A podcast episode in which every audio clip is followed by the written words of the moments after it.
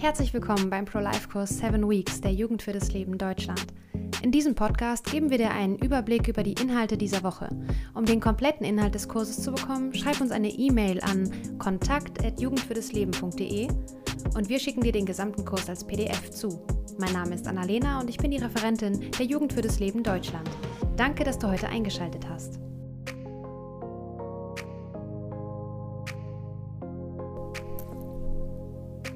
Heute geht es um die Gesellschaft und die Wahrnehmung von Abtreibung in der Gesellschaft.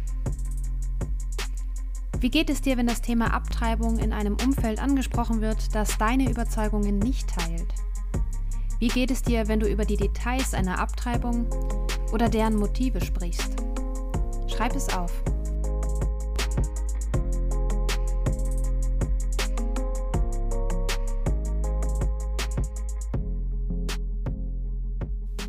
In der veröffentlichten Meinung gilt Abtreibung als Frauenrecht. Sie dient der Emanzipation der Frau, ihrer Befreiung. Im Jahr 1971 sorgte der Spiegel mit seinem Cover Wir haben abgetrieben für Aufregung. In dieser Ausgabe bekannten sich 374 Frauen dazu, gegen den Paragraph 218 verstoßen und widerrechtlich abgetrieben zu haben. Allen voran machten Alice Schwarzer und Senta Berger Werbung für die Abschaffung des Paragraphen 218, der Abtreibungen unter Strafe stellte. Mittlerweile weiß man, dass viele dieser Frauen gar nicht abgetrieben hatten. Sie sahen diese Lüge als notwendig an, um Abtreibungen zu legalisieren. Vielen ist der Slogan Mein Bauch gehört mir bekannt. Dieser Spruch entstand Mitte der 1970er Jahre, als über die Fristenregelung nach Vorbild der DDR diskutiert wurde. Eine Regelung, die Abtreibung ohne bestimmten Grund in den ersten zwölf Entwicklungswochen nach einem Beratungsgespräch und drei Tagen Bedenkzeit erlauben sollte. 1976 kam es dann zur Indikationsregelung. Eine Frau darf dann straffrei abtreiben, wenn ihr eigenes Leben gefährdet ist. Medizinische Indikation. Oder das Leben des Kindes. Eugenische Indikation. Wenn das Kind durch eine Vergewaltigung gezeugt wurde, kriminologische Indikation oder die Mutter sich in einer sozialen oder psychischen Notlage befindet.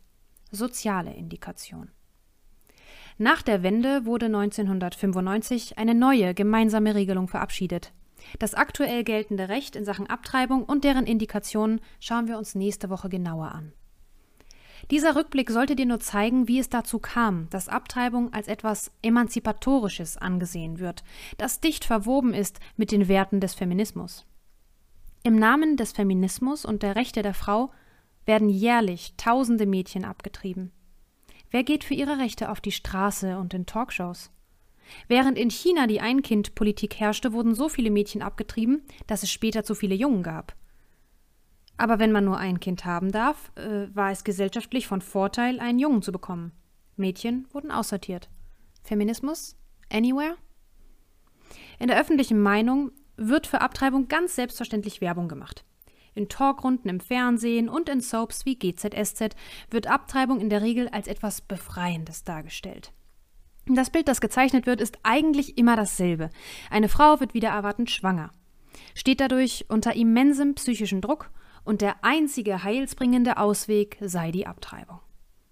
Es wird allerdings sehr bald zum Tabuthema, wenn Frauen unter Abtreibungen leiden und sagen wollen, dass es ihnen hinterher schlechter ging als vorher. In Deutschland ist das Werben für Abtreibung verboten, während man in Wien Werbeplakate für Abtreibung in den meisten U-Bahn-Stationen zu sehen bekommt. Laut Strafgesetzbuch sind Abtreibungen rechtswidrig. Nur wenn bestimmte Auflagen eingehalten werden, siehe Fristenregelung, werden sie strafrechtlich nicht verfolgt. Daher ist es nachvollziehbar, dass Werbung für etwas, das eigentlich rechtswidrig ist, unangebracht wäre. Die Ärztin Christina Hähnel verstößt immer wieder gegen dieses Verbot und musste immer Strafe dafür zahlen. Dadurch erhält sie jedoch auch immer wieder mediale Aufmerksamkeit, deren Werbewert unbezahlbar ist. Auch wenn so ziemlich jeder eine Meinung zur Abtreibung hat, wird selten darüber gesprochen. Es ist, als hätte man sich stillschweigend darauf geeinigt, dass das jede Frau mit sich selber ausmachen müsse. So wie man in bestimmten Situationen die Themen Politik und Religion ungern bespricht, erntet man seltsame Blicke, wenn man das Thema Abtreibung anspricht. Während es ganz normal ist, von seiner Blinddarmentfernung oder dem Ablauf einer Wurzelbehandlung zu erzählen, trifft man auf Unverständnis, wenn man über die verschiedenen Methoden einer Abtreibung spricht. Es ist den Menschen unangenehm und irgendwie spürt man, dass man gegen ein unausgesprochenes Gebot verstoßen hat. Jedes Jahr werden rund 100.000 Kinder in Deutschland abgetrieben. Wenn man über Abtreibung spricht und gegen sie argumentiert, wird oft der Vergewaltigungsfall als Hauptargument pro Abtreibung angeführt. Tatsache ist aber, dass die sogenannte kriminologische Indikation nur einen Bruchteil der 100.000 jährlichen Abtreibungen ausmacht. Im Jahr 2019 wurden in Deutschland 100.893 Kinder abgetrieben. Davon sind 17 Abtreibungen aufgrund einer Vergewaltigung vorgenommen worden, zumindest offiziell. 3.875 haben sich auf die medizinische Indikation berufen. Das bedeutet, dass entweder die psychische oder physische Gesundheit der Mutter in Gefahr war oder die Gesundheit des Kindes ausschlaggebend gewesen ist. Die anderen 97.000 Kinder wurden ohne Angabe von Gründen allesamt in den ersten zwölf Entwicklungswochen abgetrieben.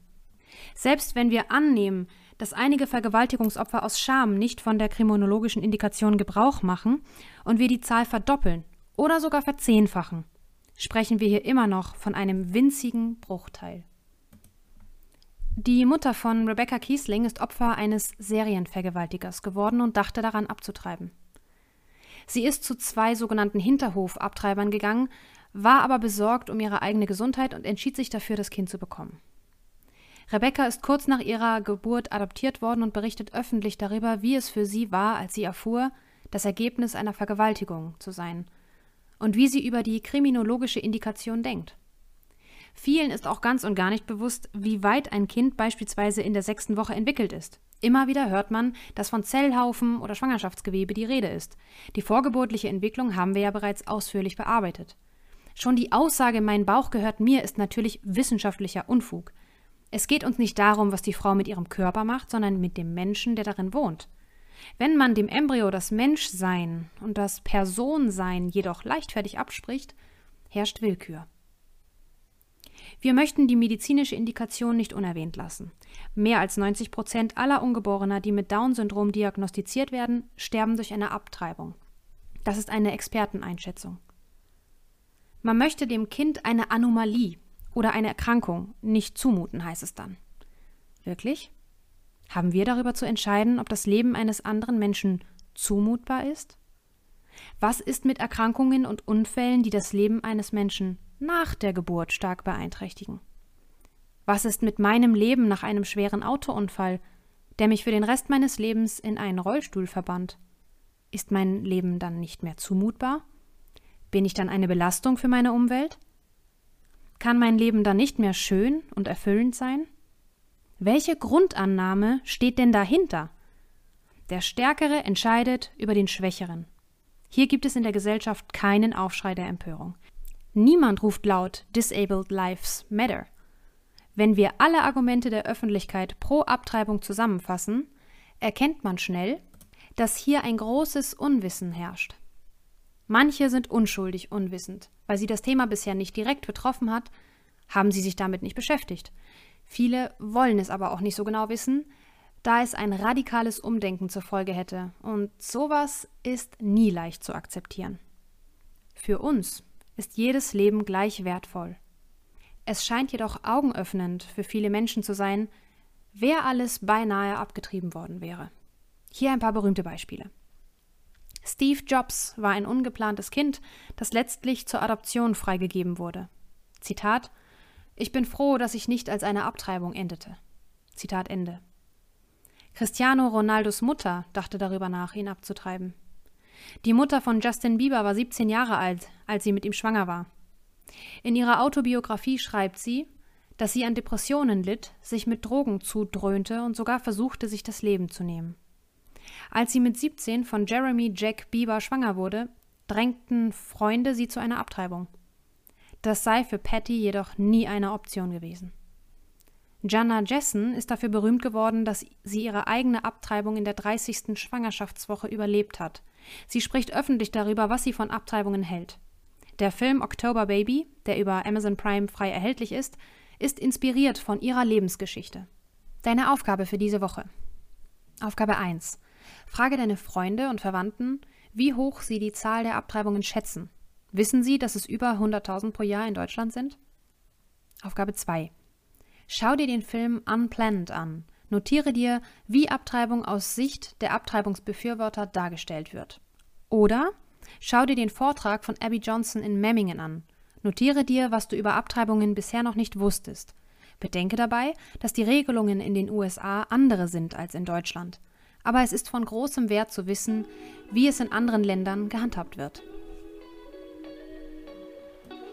Vergiss nicht, dich für den ganzen Kurs bei uns per Mail an kontakt.jugendfürdasleben.de anzumelden. So bekommst du alle Inhalte, wie zum Beispiel Videos, Audios, Interviews und alle Links, die du brauchst. Wenn du noch nicht genug von uns hast, folge uns auf Instagram jugendfürdasleben.de und Facebook Jugend für das Leben Deutschland. Danke, dass du heute dabei warst und bis zum nächsten Mal.